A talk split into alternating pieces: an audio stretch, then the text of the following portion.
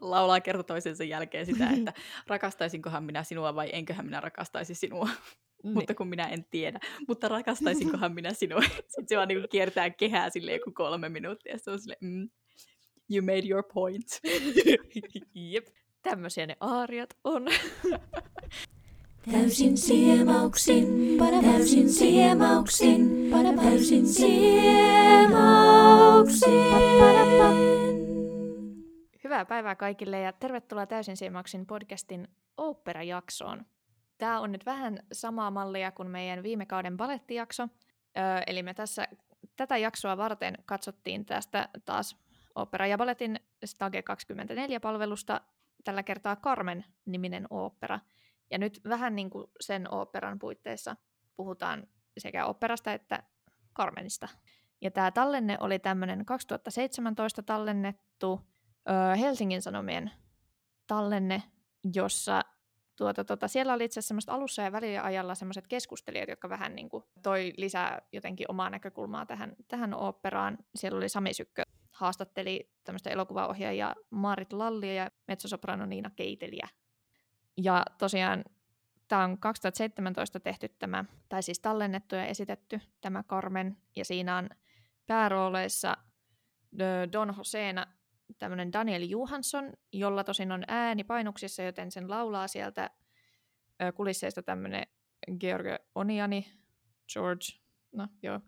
Ja Carmenina on sitten Katja Dragojevic ja Mikaelana Mari Palo, Eska Miiona, Tim Mix ja niin edelleen. On sitten pienempiä rooleja, noi.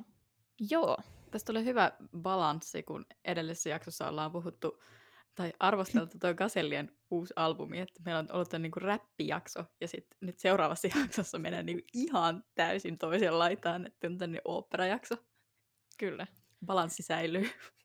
Nimenomaan. Hyvin eri, erilaista musiikkia. Tosin dramaattista tämäkin kyllä. Joo, operassa jotenkin hirveästi hirveästi draamaa aina, mutta sehän on se pointti siinä.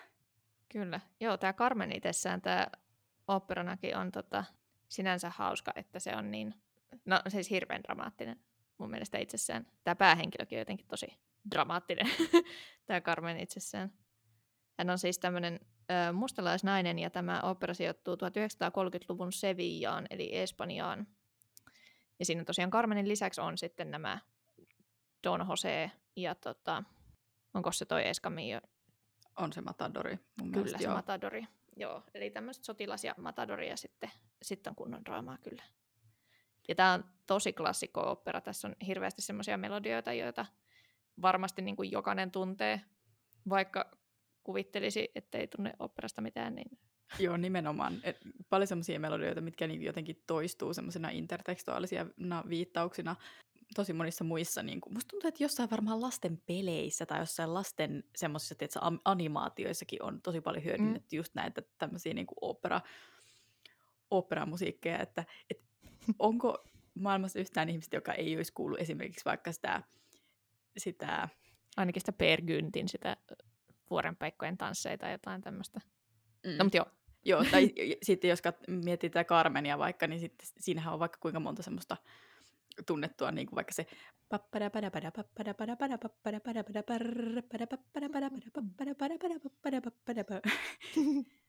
Kyllä, samoin se Toreador-biisi on semmoinen, joka on ollut tota, Nokian 330 yhtenä vakiosoittoäänenä. Joo, se. Kyllä. Ja sitten Carmenin se esittelybiisi, se L'amour est un oiseau rebelle, eli se niin, Siis nämähän on kaikki kunnon tämmöisiä, että ei niitä silleen tajua, että sit on silleen, aah, tää on, tää on tästä. Kyllä vaan.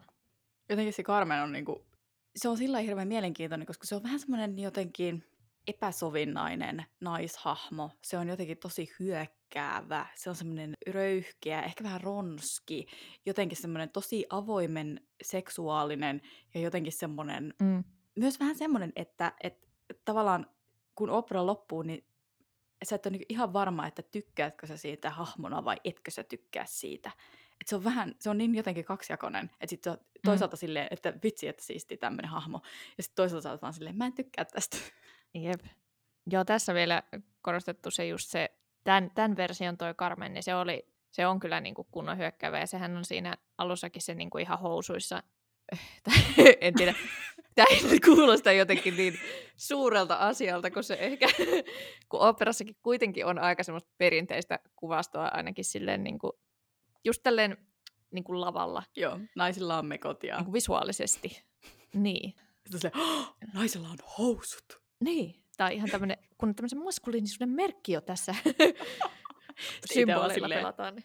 Mulla on joka päivä housut. Niin. Ei, mu- toi ei, ei mulla edes ole joka päivä mutta siis No ei milläkään kyllä, mutta ehkä 90, yhe- 1930-luvun Seviassa on ollut eri meininki. Mm. Ja sekin just se, että tämä on mustalainen, että siihenkin liittyy hirveän se, herkästi semmoinen, mitä siinä muu, muualla, tai siis niinku, muissa kuin siinä ekassa kohtauksessa, niillä sit on Mm. semmoisia ehkä perinteisempiä mekkoja sitten päällä, mutta tota, siinäkin ehkä semmoisesta ihan klassisimmasta tulkinnasta niin kuin vähän, vähän erottu. Myös se, mikä oli mielenkiintoinen nimenomaan tässä, tässä tota, tallenteessa, oli just se, että siltä toisaalta siltä Don Jose laulajalta niin oli mennyt ääni, ja ne oli lennättänyt sinne tämän toisen tyypin, niin kuin jostain toisesta Carmenin produktiosta Euroopasta. Niin jos, Laulamaan. Oliko se, jostain, oliko se jostain Itä-Euroopasta vai oliko se Saksasta vai mistä se nyt oli? Niin Siis, Mäkin En vaan muista. että Euroopasta, mutta... ei. Euroopasta se joka tapauksessa oli. Eikö se ole ihan hirveän kallista? Siis se, että sä joudut tommosia niinku, hirveä paniikki sitten, jos jollakin on joku flunssa silleen. Kuitenkin sanotaan, että jos sulla on vaikka joku aika pitkä produktio, niin vois kuvitella, että flunssan saaminen, se, että sä menetät äänessä, on aika tavallista. Mm. Että niinku, eikö se ole mitään sellaista riskien hallintaa? Että sitten niinku tavallaan, että jo- jos joku on silleen, hei, mulla, mulla lähti ääni, mä en pysty, mä en pysty hei laulaa, niin sitten Mm. on silleen, niinku, että sitten alkaa joku hirveä soittelurumpa eri oopperataloihin ympäri Eurooppaa. En mä tiedä, haluatko he luoda jotenkin tämmöistä draamaa silleen niinku, ihan vaan, koska se on hauskaa, mutta niinku, Niin. e- eikö se ole niinku, si- niin, mutta just, että eikö se ole hirveän kallista niinku lennättää jostain toisesta maasta Mm. joku tenori laulamaan tätä pääosaa sinne kulisseihin. Jep. Tai just se, että niin, miksei siellä voisi olla joku understudy-homma, niin kuin musikaaleissa usein on, että joku sitä ensembleistä opettelee sen. Ja sitten vaan niin kuin olisi sen yhden illan sitten Niin. jotenkin. Kun ne kuitenkin katsoo sen joka ikinen kerta siellä, siellä treeneissä tai jotenkin tälleen. Jep. Tai siis okei, okay, joo, kyllä se laulusuoritus on oikeasti. Voi olla, että et ei niin kuin välttämättä ehkä siitä ensemblestä.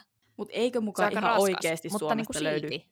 muita tenoreita, jotka vois tehdä sitä samaa roolia semmoisena understudina? Mhm. Niin kuin, On se aika jännä kyllä. tosi, tosi outo jotenkin mun mielestä. Ja sitten myös se, että sitten ne oli vielä toteuttanut sen silleen, että se oli se alkuperäinen Don Jose, joka Mm. oli sit siellä lavalla, mutta hän ei niinku, hän ei laulanut, hän vaan niinku auko suutaan. Ja sitten se toinen laulo sieltä kulisseista sillä tavalla, että, että se niinku tavallaan duppasi sen. Jep. Joo, se, se oli semmoinen jännä lipsynkki. Se, se, Joo. tota, Nimenomaan. ja vielä siinä, siinä ehkä huomasi, että niillä oli ehkä vähän erilaista tulkintaa, tai että välillä kuuluu, että se, se ääni tulee kovempaa sieltä, kuin miltä se näyttää, että se laulaa. Tai jotenkin sille, että varmaan vähän eri just jotain, en tiedä fraseerausta, mutta jotain, jotain tulkinnallista settiä sillä. Niin. Mutta täytyy sanoa, että yllättävän hyvin se toimi. Jep. Et vaikka tuommoisessa videoinnissa se, se niin näkyy, sä näet ne niin paljon lähempää ne, ne Mm. laulajat esimerkiksi, niin se toimi niin yllättävän hyvin, eikä se niin haitannut sinällään. Välillä oli vähän silleen, okei, no toi on vähän hassu, niin kuin, Niin. et silleen, että niin kuin vaikka että se melkein ker- kerkesi jo niin kuin sulkea suunsa ja sitten sieltä vaan jatkuu joku korkea sävel silleen, sit silleen joudun avaamaan suuni uudestaan. Niin. Joo, oikein. Kyllä sen vähän kanssa huomasi, että kun oopperalaulu on aivan hirvittävän fyysistä, että, että kun ne näki siitä läheltä, niin kyllä sä näit, että se ei tavallaan oikeasti laula. Ihan sen takia, että sille jotenkin se koko kroppa on ollut niin samalla tavalla aktivoituneena kuin niillä kaikilla muilla. Samoin just, että kun klassista laulua lauletaan, niin suuta avataan tosi isosti. Ja se on mun oma helmasynti niin kuin laulaessa se, että mä en avaa suuta tarpeeksi, niin sit se oli hyvä, hyvä, että siinä vähän näki, että sekään ei sit avannut suuta. Tai siis tavallaan toisaalta, että miksi se olisi avannut suuta ihan niin isoksi kuin mitä se sitten, jos se niinku oikeasti laulas. Varsinkin, jos se oikeasti oli vähän puolikuntoinen siellä Mm. niin kuin lavalla. Se, se läheltä se oli jännä, koska se on niin fyysinen laji kyllä sekin. Klassisesta laulusta siinä huomasin, että kun siis tämä operahan on ranskaksi ja se on vähän hassua, koska tässä ollaan Espanjassa. Se on Se tosi jotenkin- hämmentävää. Mä silleen, miksi? Miksi? Jep. Ja sitten kun se musiikki on semmoista jotenkin espanjalaistyylistä. Mutta sitten sitä ei tavallaan niinku huomaa sen aina unohtaa, että ne la- laulaa ranskaksi, koska se Mm. klassisen laulun ranska on niin erilaista kuin tavallinen normaali ranska, niin kuin me ranskan lukijoina tiedämme, niin, ja klassista laulua harrastaneena, niin jotenkin se kuulostaa niin väärältä osittain se klassisen laulun ranska, koska esimerkiksi kaikki loppu eet lausutaan, mitä ei välttämättä, tai siis mitä ei niin kuin normaalissa nykyajan puheranskassa ei, Mm. ei lausuta. Ja sitten R ei ole se kurkku R, mikä yleensä on Ranskassa, vaan sitten se on semmoinen niinku tavallaan normaalin Rn ku- kuulonen. Että sitten ne tavallaan laulaa siellä silleen L'amour est bel, mikä kuulostaa niinku jotenkin tosi, tosi väärältä välillä. Et jotenkin, vä- välillä, jos oikein erotti sieltä niitä sanoja, Mm. meidän sanoa, että kaikki varmaan tietää, mutta no ehkä kaikki, kaikki tietää, että operassa on vähän vaikea välillä saada niistä sanoista selvää, mutta sitten Mm. kun välillä ni- niistä sai selvää, niin siinä tuli semmoinen just fiilis, että tämä on oikeasti tämmöinen, niin kuin, että suomalaiset lausumassa ranskaa huonosti, vaikka tietää, että, että se klassisen ra- laulun ranska on ihan eri asia. Mm. Kuulostaa aina vähän Italialta jotenkin. Joo, ne kuulostaa jotenkin ri- Se on ehkä se R just siinä. Mä en tiedä, riippumatta jotenkin kielestä, niin mun mielestä kuulostaa aina vähän sama, niin kuin silleen samalta. Mm. Mutta että miten siitä on vaikea saada selvää, niin täytyy kyllä myöntää, että se helpottuu kyllä, sit kun on itse ha, niin kun Mhm. harrastanut klassista laulua ja yrittänyt opetella sitä, koska sä niin tajuut sen, että mitä ne yrittää korostaa, tai sillä tavalla, että sä korostat niitä vokaaleja ja yrität päästä niistä konsonanteista tavallaan sille aika nopeasti ohi. Mm.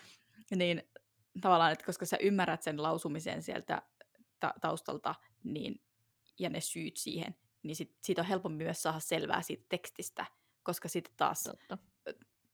Tottumattomalle kuulijalle ja se, ehkä semmoiselle ihmiselle, joka ei ole sitten taas itse laulanut, niin se voi olla tosi vaikea. Se vaan kuulostaa semmoiselta, niin kuin, saattaa kuulostaa semmoiselta niin ölinältä. Ky- kyllä. Siksi siellä on ne tekstitykset aina sitten live-oopperassa kyllä. Niin, ja siksi, että ei, ei voida kaikki osata sekä ranskaa, italiaa, että saksaa, että kaikkia muitakin kieliä. Jep, jep. Joo, se, se on toisaalta hauska just jotenkin, että vaikka että musikaaleja käännetään, mutta kun Suomessakin kuitenkin TV-ohjelmatkin tekstitetään, niin se on, kyllähän sinne olisi oikeasti aika vaikea kääntää joku opera. Tai siis, niin. Mutta hauska jotenkin, että siellä on tuo tekstityskäytäntö. Mut siinä se ei välttämättä häiritse niin paljon, koska ne kuitenkin yleensä lau- laulaa niin sillä tavalla paatoksella jostain Niin. niin. samasta aiheesta tosi kauan, että et sitten sun ei tarvitse niinku koko ajan olla vaan tuijottamassa sitä tekstitystä, vaan sä voit Jep. niinku vaan nauttia siitä, kun hän laulaa kerta toisensa jälkeen sitä, että rakastaisinkohan minä sinua vai enköhän minä rakastaisi sinua, Niin. mutta kun minä en tiedä. Mutta rakastaisinkohan minä sinua. Sitten se vaan niinku kiertää kehää silleen joku kolme minuuttia, se on silleen, mm, you made your point. Jep. Tämmöisiä ne aariat on. Joo, mulla oli kerran laulutunnilla semmoinen, ihan vasta semmoinen, mikä oli Figaro häistä semmoinen ö, aaria, missä koko se aaria on vaan sitä, että siinä lauletaan, että oi mä oon kadottanut tämmöisen jutun ja voi minua raukkaa, kun mä oon kadottanut sen, mä en löydä sitä mistään. ja tää on se, niin se juttu siinä, Kaikesta saa draamaa aikaiseksi. todellakin. Tämä oli myös hieno, hieno vaikka just olikin nyt tota, tallenne, niin tota, puvustuksen ja lavastuksen kannalta kyllä. Siis mä en ymmärrä, miten oopperalla aina, siis ne on mun mielestä aina silleen 10 plus arvosia, ne puvustukset mm. ja lavastukset. Ne on tosi jotenkin yksityiskohtaisia ja niin panostetaan aina ihan hirveästi. Totta kai niillä on niinku se oma puvustus ja lavastus niinku Mm. tiimi siellä, joka niitä tekee.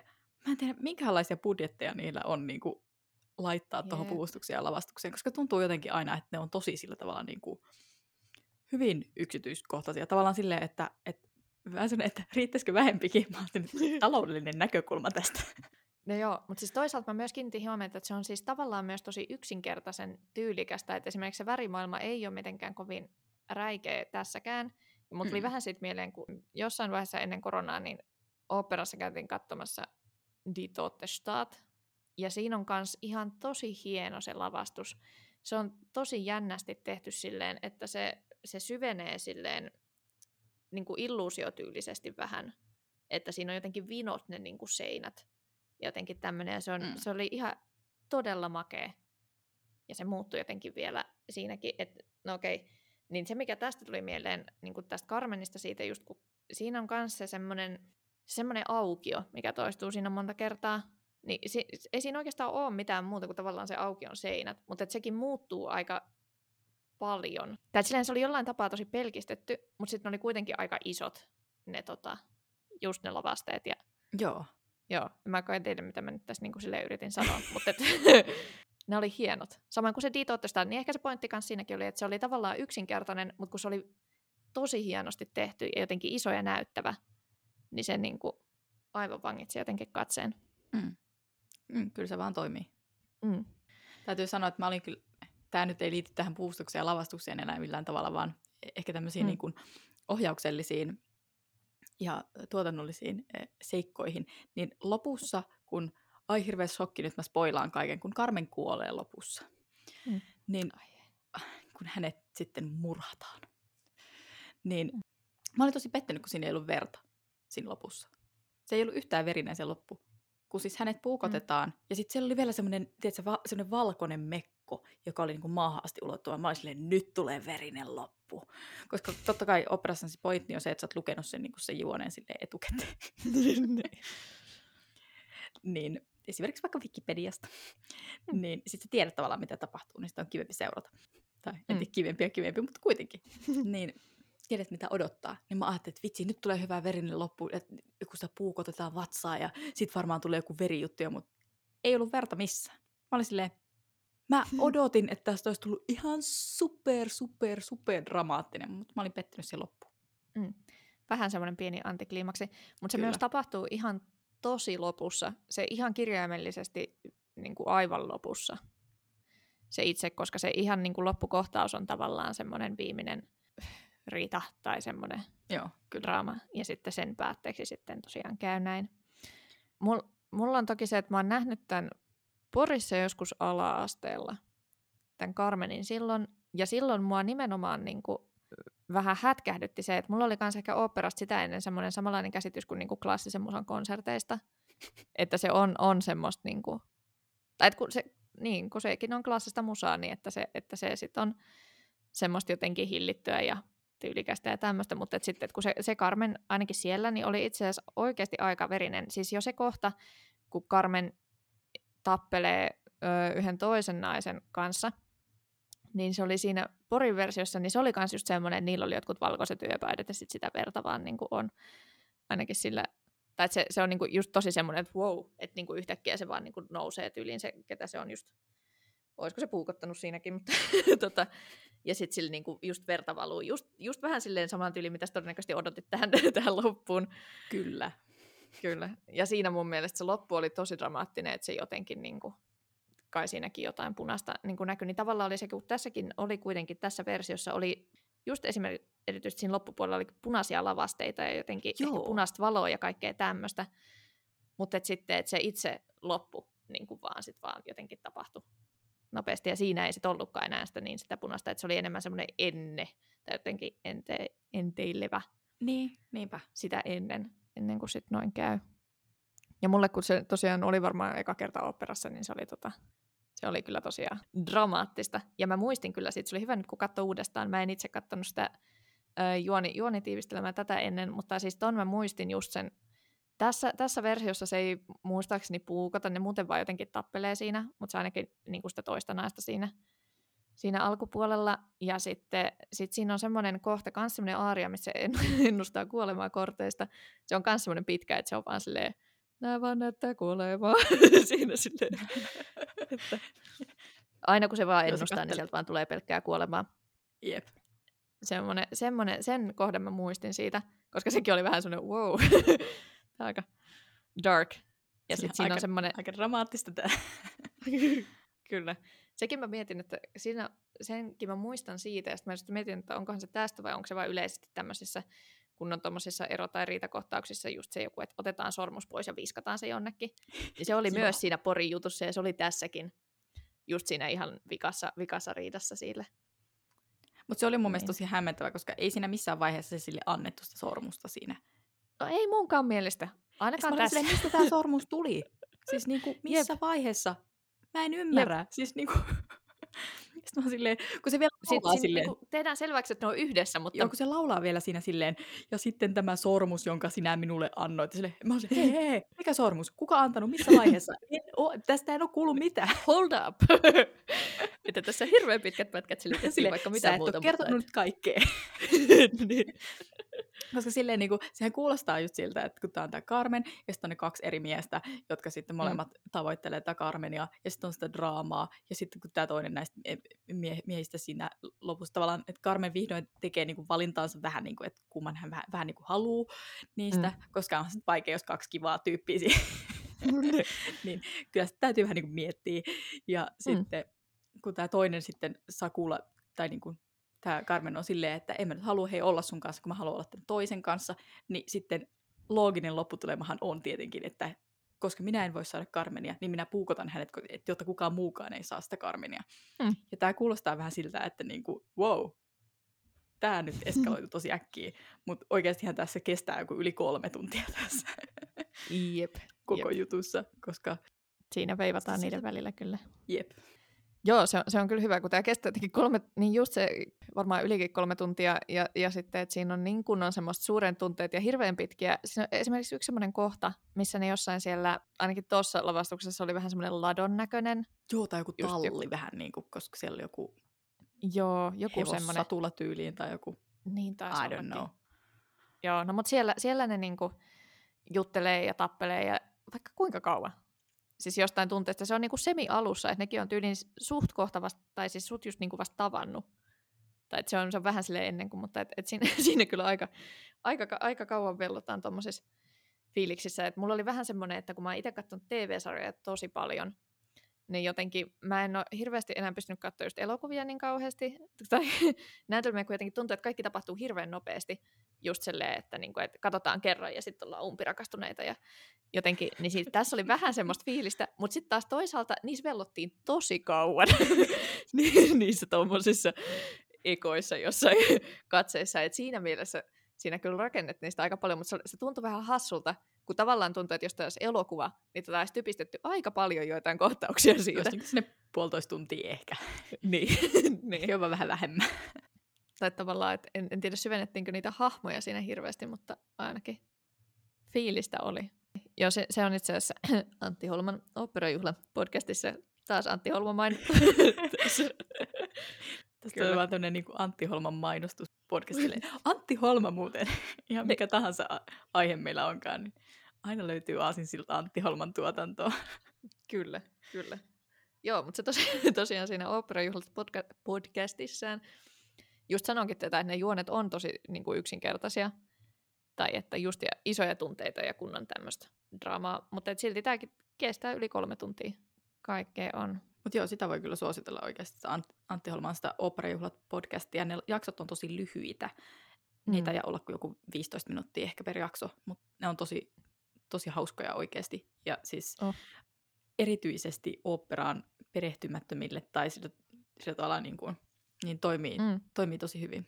Joo, se kannattaa kuunnella, niin sitten sit pääsee ehkä vähän siihen maailmaan sisään. Kyllä mä ainakin itse on, mä en ole ihan hirveästi operaa käynyt katsoa sitä, ainoa mitä muistuu mieleen, niin joskus 2014 mä oon käynyt katsoa se Jenufan, jossa on ollut Karita Mattila solistina, ja sen mä muistan sen Karita Mattilan siitä, koska se oli, oli se kyllä vaan niin kuin mainensa arvoinen. Ja Ja se- syystäkin maailman tähti. kyllä. Joo, ja se tosiaan siinä vielä, se taisi olla vielä, että se oli niin kuin vika kerta, kun se voi laulaa sitä, koska se Jenufa on kai, tai se päärooli on silleen seminuoren naisen rooli. Mm.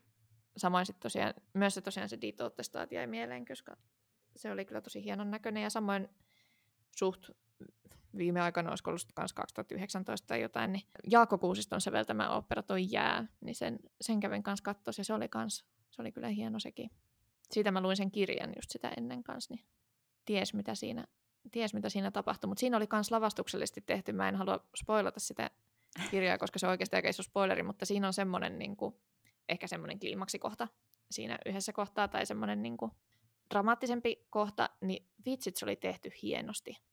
Joo, mä en ole koskaan käynyt katsoa operaa livenä, varmaan johtuen siitä, että koska on kuitenkin suurimman osan elämästäni tai niin kuin koko lapsuuden ja nuoruuden asunut tuolla Kainuussa, missä nyt ei hirveästi mitään operoita ole ollut sillä tavalla. Ja sitten aina jos on lähdetty jonnekin muualle jotakin juttua katsoa, niin yleensä ne on ollut jotain konsertteja tai, tai jotain teatterijuttuja tai jotain tommosia, että ei ole käynyt, ei ole tullut operaa katsottua silleen. Mm. Sehän on myös tosi kallista kyllä. Varsinkin jos lähtee vielä matkustaa ja hotelliyöt ja muu. No joo. ja et siinäkin mielessä tosi kiva, että, että nyt on näitä tallenteita tullut kyllä. Joo, niinpä. Mä katsoin kanssa sen ö, covid-vantutten, Joo, sen mä haluaisin nähdä. mikä oli kanssa tuolla Stage- Stage-palvelusta. Siinä oli myös Karita Mattila. Se oli semmoisessa niin kuin, karikatyyrisessä operadiivan roolissa. Se oli tosi jees. Nice. Se pitäisi katsoa. Muistaakseni itse asiassa taisi tulla Aida sinne nyt just kanssa. Joo, niin mä katsoin kanssa, että, että se oli tullut. Ja sitten mä olin silleen, uu, pitäisikään katsoa toi. Siitä on tehty myös musikaaliversio. Semmoinen vähän niin kuin Disney-versio, Elton Johnin säveltämä. Uh. Musikaaliversio siis, ei tämä opera. Niin. Elton John opera, se olisi hyvä. Menisin katsoa heti. Kyllä. Mutta hei, kertokaa meille, että ootteko te käynyt katsoa operaa. Tai ylipäätään, mitä mieltä olette operasta? Mitä stereotypioita tai mitä niinku oletuksia on operasta? Koska on se nyt vähän semmoinen, että ei ehkä ihan... Siihen lietetään paljon sellaisia asioita, mitkä, mitkä on vähän sellaisia stereotyyppisiä ja semmoisia... Ja sitten ei ehkä välttämättä semmoinen niinku opera on semmoinen ensimmäinen, mikä, mikä jotenkin meidän sukupolvelle tai meidän ikäisille on silleen, hei, lähdetäänkö operaan? Kyllä. Mut ei muuta kuin kiitos seurasta ja moikka! Moi moi.